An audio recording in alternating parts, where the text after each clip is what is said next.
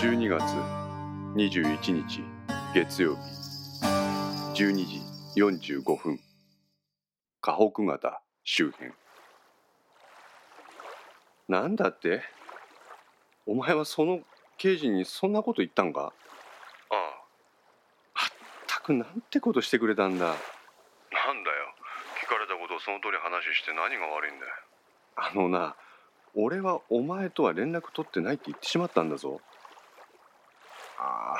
辻褄が合わなくなってくるじゃないか。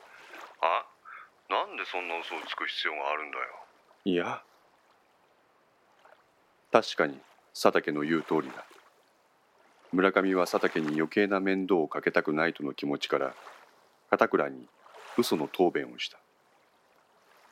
警察から事情を聴取されたという佐竹からの連絡もなくおそらく自分が最初の聴取対象であろうと踏んだのが間違いだった。まさか自分を聴取した人間とは別の者が同じような時間帯に佐竹を聴取していようなどとは村上は想定していなかった。物理的に離れた環境にいる他者の気持ちを維心伝心で組めるほどの卓越した能力を持っている人物などいるわけもなく村上は自分の軽率な言動を後悔した。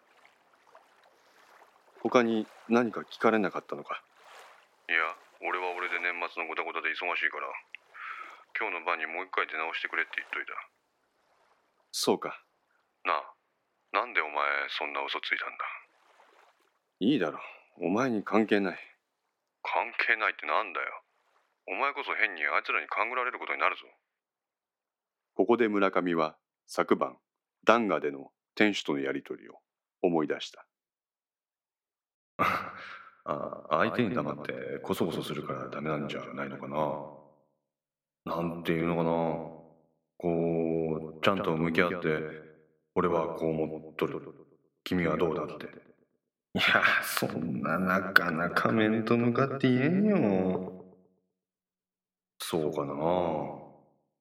でもそういう本音の部分を話せる間柄っていうのが友達のいい部分じゃないのかな？佐竹。あのな。どうした？村上は頭髪をかき乱しうなだれながら言葉を発した。俺実は今ピンチなんだ。なぜ？あのな。あれああのほら。だからえーだから。あれだよまどろっこしいななんだよ。しばらくの沈黙を経て村上は意を消した。うーんだから。うちのボスの弟の慶喜お前のところの専務がちょっかいを出してきた。専務が？ここだけの話だぞ。石川3区の立候補予定者がいてな。俺にその秘書をやれとあいつが言ってきやがったそれがどうピンチなんだあのなお前には散々話していただろう。俺がなぜ今政治家の秘書なんかやっているか。ああお前は政治家になるんだろう？そうだ。そのために俺は本田義行一筋でこの仕事をしてきた。あいつの代わりに嫌いな人種に頭を下げたり嫌な汚れ役も先回りして引き受けてきて。るそれもこれも義行の指示を得て俺が選挙に出るためだ。そうだな。この世は腐ってる。義行がどうして政治家になっていられるか。それもこれも特定の利益集団に担がれているからだけなんだよ。あいつ自身それほどまで確固たる政治層を持っているわけでもない。北陸新幹線に関してもそうだ。多重型国土軸形成なんて単なるお題目意図するところは支持母体や自分のところの会社を延命するだけなんだよ。電話の向こう側で村上の政治に対する姿勢を聞いていた佐竹は先ほどまで山形と話をしていた金沢銀行改革のための思想を思い出した。今村上が言っていることは山形の信念とダブるところがあった。いいか？国会議員ってもんは国の代表だ。地元のことは地元の議員がやるべきだ。そうだろそれがなんだ。気づいたら国会議員は国規模の地元セールスマンになり変わっている。それじゃ国家間の競争に取り残されるんだよ。村上。だったら決別しろよ。なんだって？決別しろって言ってんだ。不意をついた佐竹の言葉に村上は頭が真っ白になった。俺は思うんだよな。そんな意味嫌う連中に平身低頭で支持を取り付けて仮にお前が政治家になったとしようよ。お前はその呪縛を引きずることでしか組織法を勝ち得ることはない。そうなればお前が義行の意図したところを先回りしてやってきたそんな役回りを別の人間がするだけだろ河北型を望んでいた村上は風に煽られて揺れる水面を見つめた。川でも海でもない肩に漂う波はたおやかであり風と共になびく水辺の枯れたすすきがさわさわと音を奏でている。俺が今までやってきたことは無になるじゃないか無になるかならないか。はお前次第だろ。俺もついさっき重大な局面に立たされた。だからお前の話に正面から向き合っている。佐竹。なあ村上。業務に関わることだから詳しくは話せないけど。ひょっとすると俺が今立たされた立場によってお前が不利益を被ることになるかもしれない。なんだって。だから俺はお前には後悔のない生き方をしてほしいんだ。村上は足元に転がっている石ころをつまみ上げてそれを目の前に広がる河北型めがけて投げ入れた肩には多少の自信があったが自分でも意外なくらいの飛距離を持ってその石つぶては水の中に落下し波紋を作り出した。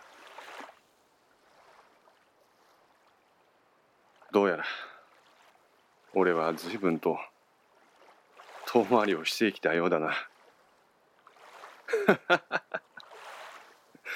佐竹すまんな。電話で話すレベルの内容じゃなかったないや村上お前先回りしすぎて変に自分の身動きが取れなくなる。悪い癖があるだろだから心配なんだよ。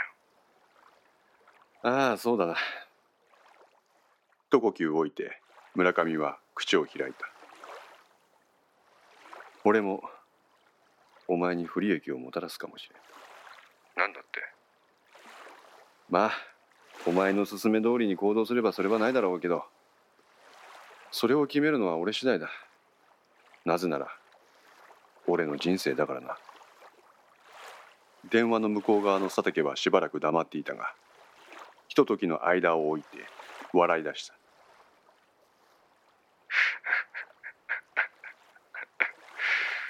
そうだ。お前の人生はお前が決めろ。ああそんな単純なことなんで今までわからなかったんだろうなああ俺は俺で判断する。決して悔いのないように。長い付き合いの男ととうとう対決する立場か？まるでドラマだな。佐竹。すまんな。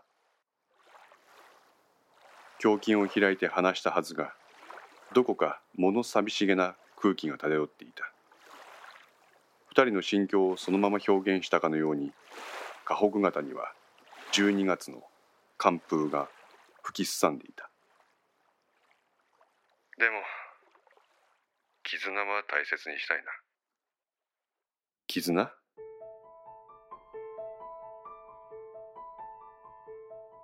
お前昨日言ってたろ。疎遠になった間柄といえども絆ってもうあるって。立ち尽くしていた村上の頬に一筋の流れるものがあった。この電話以降自分の行動いかんによって佐竹とは反目し合う関係となるかもしれない。それだけにこの一言は村上の金銭に触れるところがあった。そそうだな。お互いベストを尽くそうぜ。高校時代に苦楽を共にした戦友として二人はお互いを認め合っていた。時には対立しそして時には価値観を共有し社会に出た今日まで絆を深めてきた。自分が慶喜の申し出を断ることで佐竹の出世が脅かされようがそれはそれでやむを得ないことである。佐竹も思わずかな自分に不利益を与える立場となったようだ。それは彼の望むところであろうがなかろうが彼自身の手で決断したこと。そんなことで決定的な溝ができるほど二人の間はやわなものではない。二人はそのように語り合いお互いの健闘を祈って電話を切った。切った携帯電話をしばらく見つめた後村上は河北型の様子を眺めた。そして振り返って10メートルほど離れたところに止めてある。自分の車に目をやって言った。また敵が増えちゃったよ。一式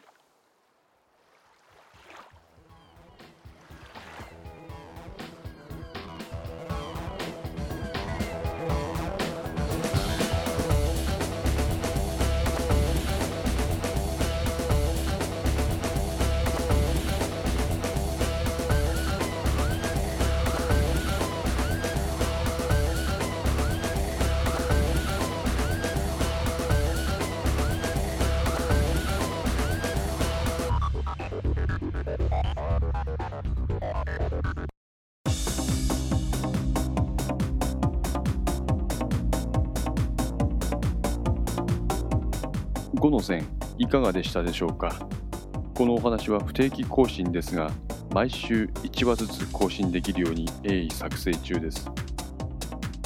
ご意見やご感想などがありましたらぜひともお寄せください。私にとっても非常に励みになりますのでよろしくお願いいたします。ウェブサイトではこの他にもいろいろな情報を載せていますのでよかったらそちらの方もご覧いただければ嬉しいです。それではまた。来週ごきげんよう。